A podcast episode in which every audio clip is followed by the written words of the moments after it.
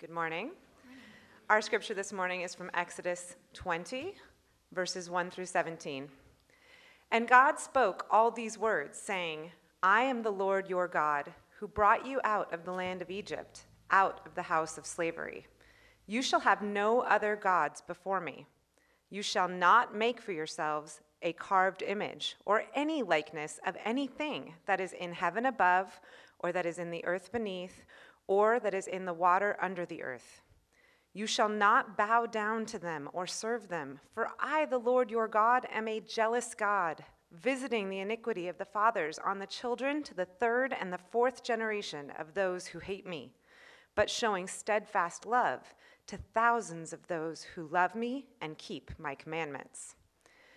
You shall not take the name of the Lord your God in vain, for the Lord will not hold him guiltless who takes his name in vain. Remember the Sabbath day to keep it holy. Six days you shall labor and do all your work, but the seventh day is a Sabbath to the Lord your God. On it you shall not do any work, you or your son or your daughter, your male servant or your female servant, or your livestock, or the sojourner who is within your gates. For in six days the Lord made heaven and earth, the sea, and all that is in them, and rested on the seventh day. Therefore, the Lord blessed the Sabbath day and made it holy. Honor your father and your mother, that your days may be long in the land that the Lord your God is giving you. You shall not murder. You shall not commit adultery. You shall not steal. You shall not bear false witness against your neighbor. You shall not covet your neighbor's house. You shall not covet your neighbor's wife, or his male servant, or his female servant, or his ox, or his donkey, or anything that is your neighbor's. This is the word of the Lord.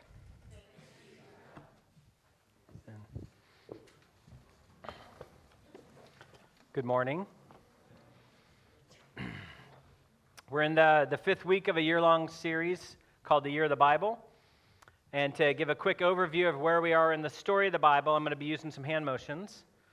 If you're in attendance at our uh, event last weekend, Walk Through the Old Testament, then these will be familiar. Even if you weren't there, you should be able to follow along. So we're going to start in the beginning, which seems like a good place to start.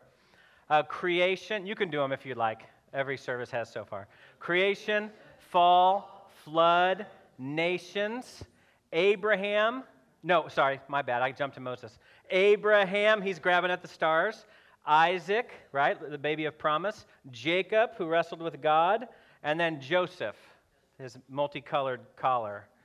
And that, so that's Genesis. And then Exodus, Moses, shepherd staff. Passover, right, paint the door frame. Law, and then tabernacle. So the first 11 of those motions take us from the beginning of time through Exodus when God delivered Israel from slavery in Egypt and he gave them his law, his 10 commandments at the foot of Mount Sinai. Now, our uh, high school director, Jason Rickafrank, is not here today, but he's put all 40 motions of the, the walk through the Old Testament into a hip hop version, kind of dance thing. So I've encouraged every service so far. When you see him on the patio next week, ask him to do the dance. He'll love that. For the next 25 minutes or so, consider yourself invited to join Moses and the people of Israel at the foot of Mount Sinai. So there's a huge crowd gathered together. Uh, they're not in Egypt anymore, so that's good, but they're not yet to the land that God promised them. They're in the wilderness. And it's there that God speaks to them in an unmistakable way. Uh, by the way, they're not off course. They didn't get lost in the woods. They're exactly where God planned for them to be, where they could worship and serve Him in the wilderness. If you remember our story from last week, Israel was in slavery to Egypt and God wanted them released. Pharaoh finally did, but it took some encouragement from God in the form of plagues. God's request was granted, but it wasn't just so that they could be free from Egypt, free from Pharaoh. The Lord didn't say to Pharaoh, Let my people go, and then stop there. Let my people go, what? That they may serve me. Where? In the wilderness. That's where they are. They're in the wilderness of Sinai. They're at the base of a mountain. The Red Sea is in their rear view. The land of promise is on the horizon, but they're not there yet. They're in this in between. And right now, they're tired of walking. And they're complainy too, aren't they? Even if Egypt wasn't ideal, we can hear them say, at least we had an address. We knew where to go home at night. I'm sure they're ready to try some new foods. Sick of quail and carbo loading. No more manna, please, God. And we can't forget they've recently lost some family and friends too, the, a battle against this, this foreign people called the Amalekites that they encounter in the wilderness. In other words, it's good to not be a slave anymore, but it's far from an easy life that they have here in the wilderness.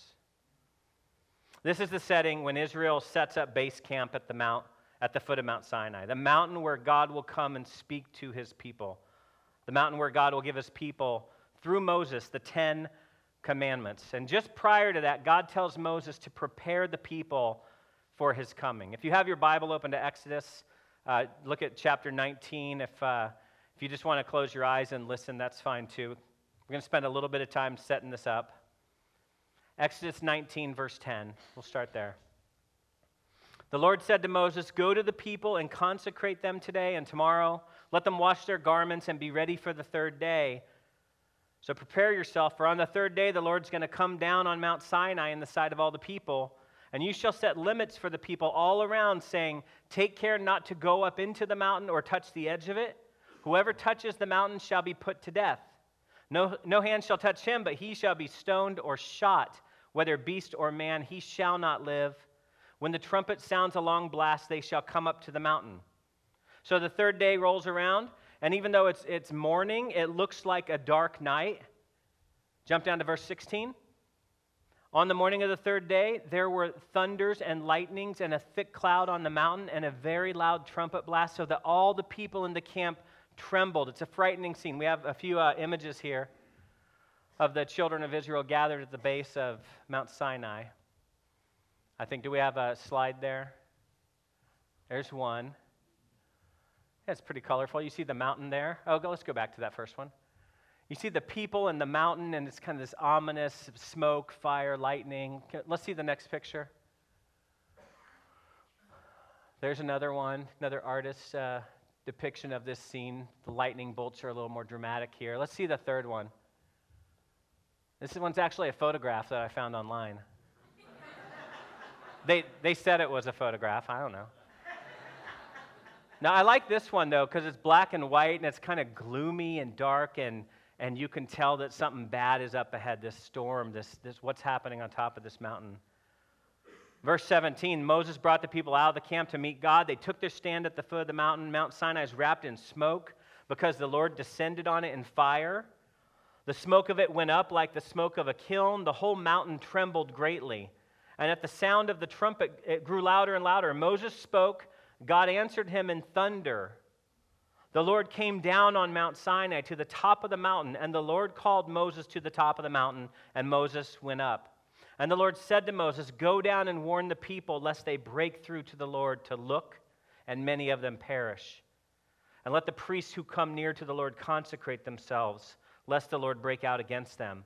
And Moses said to them, The people can't come up to Mount Sinai, for you warned us, saying, Set limits around the mountain and consecrate it. And the Lord said to him, Go down and bring up Aaron with you, but don't let the priests and the people break through to come uh, up to the Lord, lest he break out against them. So Moses went down to the people and told them.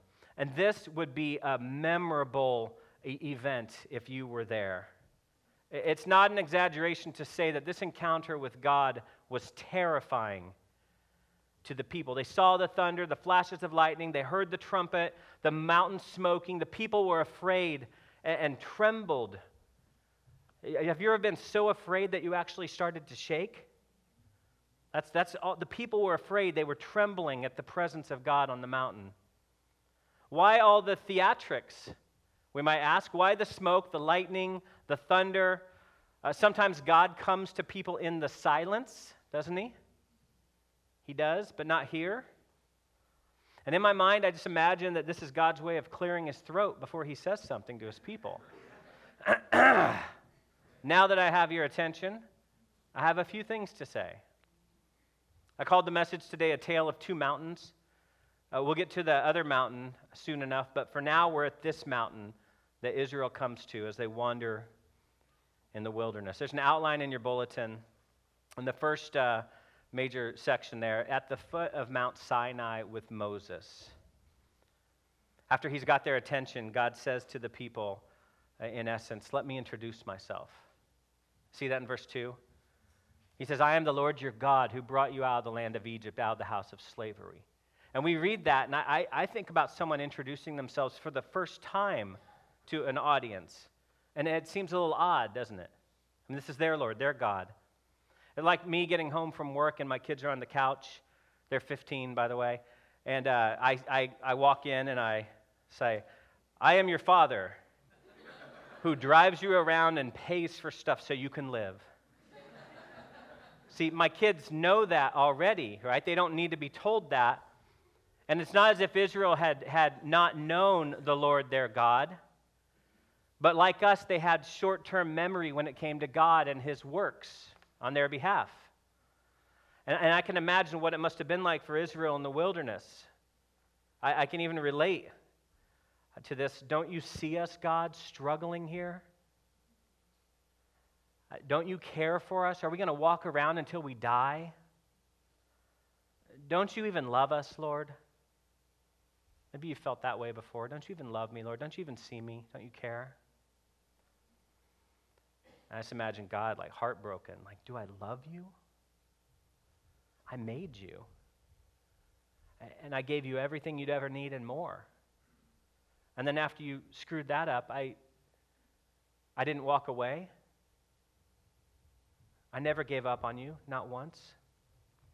Just recently, when you found yourselves enslaved to that wicked tyrant, Pharaoh, you cried out to me, and I heard you, and I came to deliver you. Do you remember that? It wasn't that long ago. You were backed into a watery corner. Pharaoh's horses and chariots, his armies, they were getting ready to come and, and overwhelm you, swallow you up. But then the sea, it parted, and you walked through dry. You dry. Your enemies dead. I did that. I delivered you. I'm your God. Everything I do is for your good. I think that's what the Lord is doing. He's reminding his people of his credentials as he speaks to them about their lives. I have something to say to you here at the mountain, here out in the wilderness, before you enter the land of promise. And what he says in these Ten Commands that we heard read, it's not just to help his people with their individual morality, to help them get their best life now it's much more significant than that. What he says to his people is an invitation to live a certain way, a way that's rooted in God's own life and God's ordering for the world, to be God's people, to display his character in their living for all to see. That's what he's calling them to at the mountain, to live in such a way that others see their God and want to know him for themselves. To live this way would be the fulfillment of God's promise to Abraham that through his descendants, all the nations of the earth would be blessed. That's why their obedience to God's commands is so important. That's why our obedience today to God's commands is so important. That people would see our God and want to know him for themselves. Again, before we uh, get to the Ten Commandments, I want to point out one more thing that's really key. These commands that we read in Exodus 20 are given by God to a people that He has already redeemed. They're already His covenant people by the time they come to Mount Sinai. Why is that important? Uh, because it helps us avoiding the mistake of thinking that the way we become God's people is through obedience to the law. It's not. Uh, the law, these Ten Commandments being the, uh, the apex or the, the point, the highest point of the law, they show us the way of life for the people of God. Now that Israel has been delivered, this is how they're to live. We have to pay attention to that order. God didn't first give the law and then deliver the people. He first delivered the people from Egypt, from slavery, and then he gave them the law. Deliverance, then law. Deliverance, then command. The law, God's commands, the Old or New Testament, wherever we find God commanding his people, they help set the course for our relationship with God, but they don't establish our relationship with God. They don't, they don't show us how to earn our relationship with God. After all, we're not saved by the law, not by command keeping or our works. We're saved by faith. God's people are to hear and obey his word, not to get free but to live free, to stay free.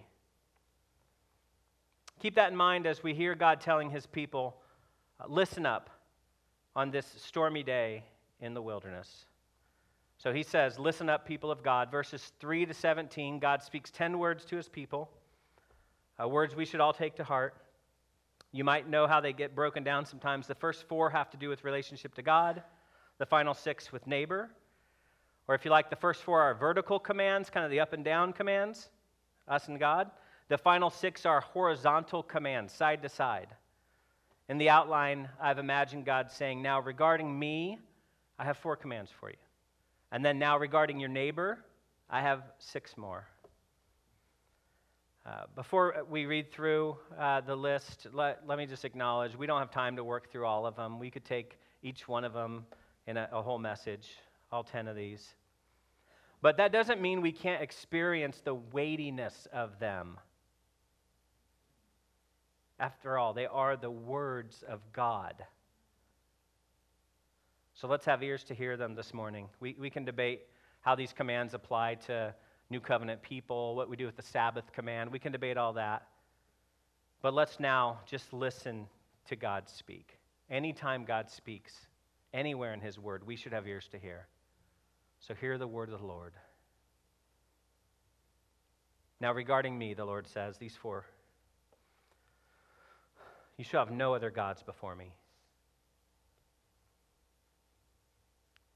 You shall not make for yourself a carved image or any likeness that is in the heaven above or the earth beneath or in the water under the earth. Don't bow down and serve anything else. I, the Lord your God, am a jealous God. You shall not take the name of the Lord your God in vain, for the Lord will not hold him guiltless who takes his name in vain. Remember the Sabbath day to keep it holy. Six days you shall labor and do all your work, but the seventh day is a Sabbath to the Lord your God. On it you shouldn't do any work. After all, the Lord made the heavens and the earth in six days, and then he rested. Therefore, the Lord blessed the Sabbath day and made it holy. So, what can we take away from these four, uh, these vertical commands? Well, as it relates to other gods and, or idols, remember God is unrivaled and supreme. He and not anything or anyone else, including yourself, your spouse, your children, money, sex, power, status. He and He alone is to be revered and loved and counted on and leaned on and looked to more than anyone or anything else. He's the only one worthy of your everything. After all, He's the one who gave you life and breath and your family and your mind and your senses and every other good thing you have. You didn't do that. Don't, don't spend much time thanking and praising yourself or any. God did that.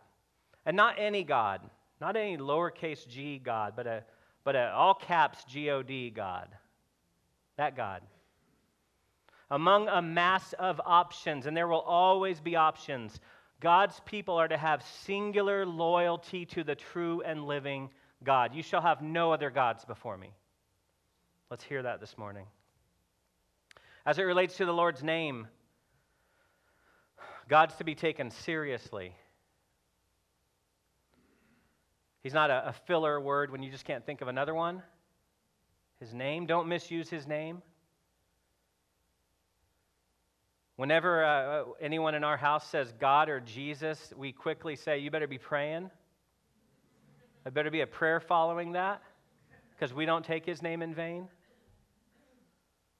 Don't live however you want if you've taken his name to yourself. If you identify as belonging to Him, don't take His name to your life in vain if you're not going to live for Him. I think that's implied here too. You shall not take the Lord's name in vain. And then the fourth vertical command as it relates to the Sabbath don't forget to breathe, people of God. Don't forget you can rest. You can stop even because God is on the job. Trust Him. So, regarding me, God says those four words. Now, regarding your neighbor, I have six. Honor your father and mother, that your days may be long in the land that your Lord, the Lord your God is giving you. And, and I, as I read through these six, I, I wonder if there's a particular one or two that are really difficult and challenging. I have, I have one. So honor your father and mother. Next, you shall not murder. You shall not commit adultery. You shall not steal. You shall not bear false witness against your neighbor. You shall not covet your neighbor's house, your neighbor's wife, or anything else that belongs to your neighbor. What can we take away from those, those six horizontal commands? Make time for and consider the welfare of your parents. Learn how to manage your anger so that it doesn't become murderous. Protect your marriage. Prosper, but do so with a clear conscience. Don't cut corners, don't steal. Speak truth and be content. After all, as God's people, you're representing God to the world, so live like it. Well, after God speaks to the people, as you might expect, they fear. It's a pretty common response to, to God when He shows up in glory and, and speaks to people. But there's two ways to fear that are in our passage. The first one in 18 and 19 is fear that drives you away from God.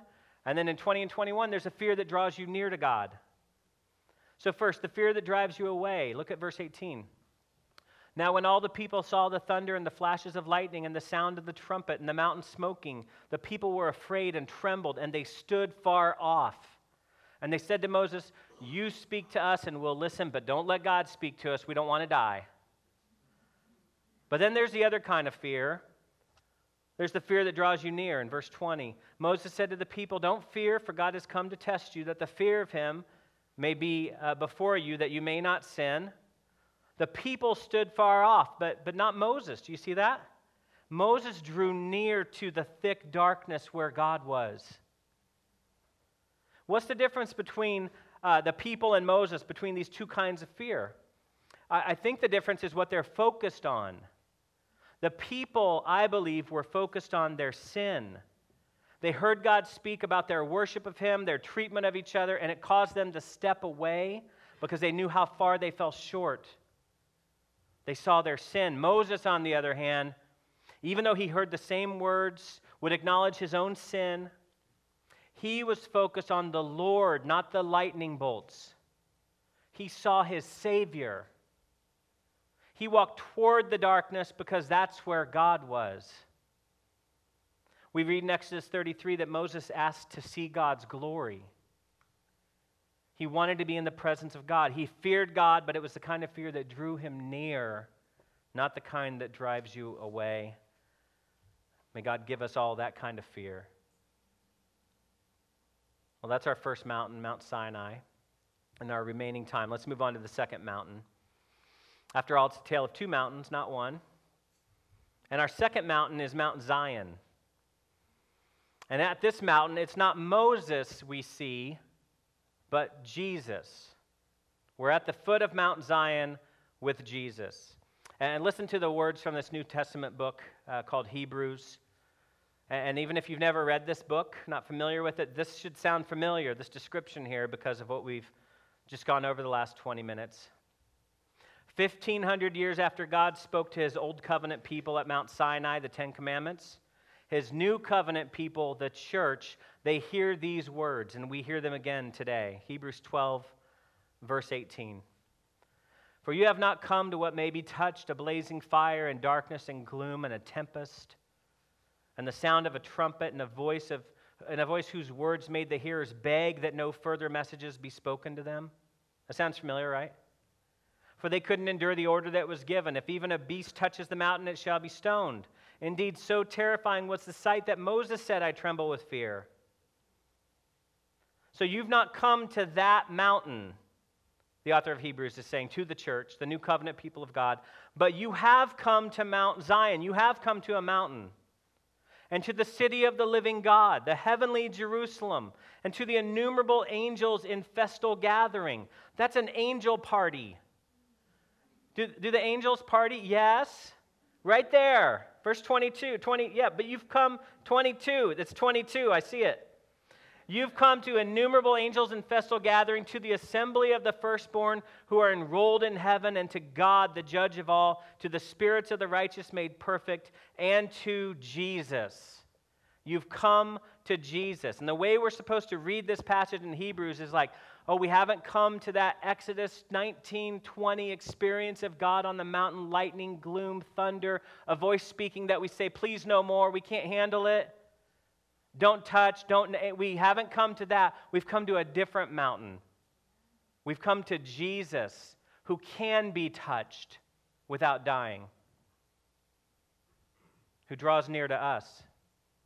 To Jesus, the mediator of a new covenant and to the sprinkled blood that speaks a better word than the blood of Abel. So you haven't come, if you're a Christian, if you've put your faith in Jesus, you haven't come to Mount Sinai. You've come to this new and better mountain. The Mount Zion. That's where you've come. And Zion, that's really important in Scripture. It's synonymous with Jerusalem, the place where God would dwell in his temple. God's presence. So the author of Hebrews is saying if you've come to Jesus, you've come to the very presence of God in human flesh, the Messiah, the Savior of the world. See, Mount Sinai has its place. The law is a gift to the people of God.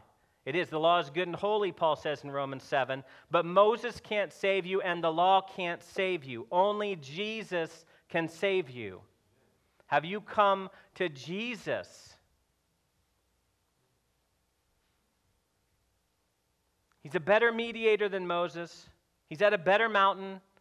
It's a better covenant, and his blood speaks a better word than the blood of Abel because only his blood speaks a word of pardon, of forgiveness.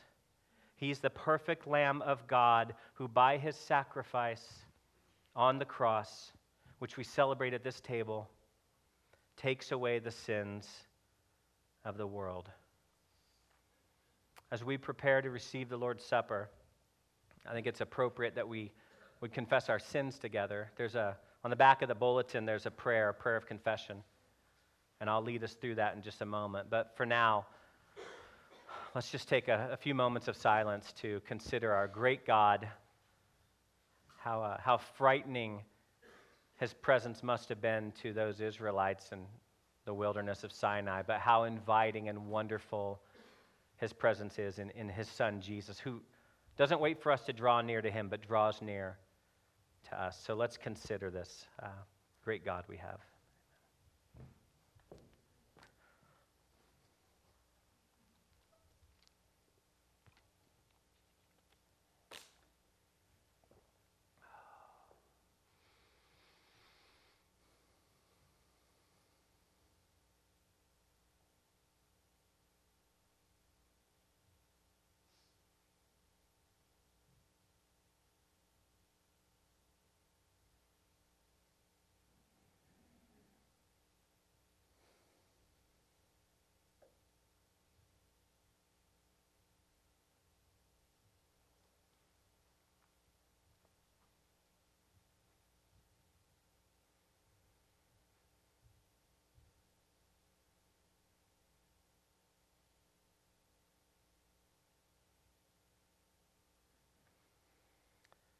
This uh, confession of sin, the way it starts is it kind of is like us being at Mount Sinai.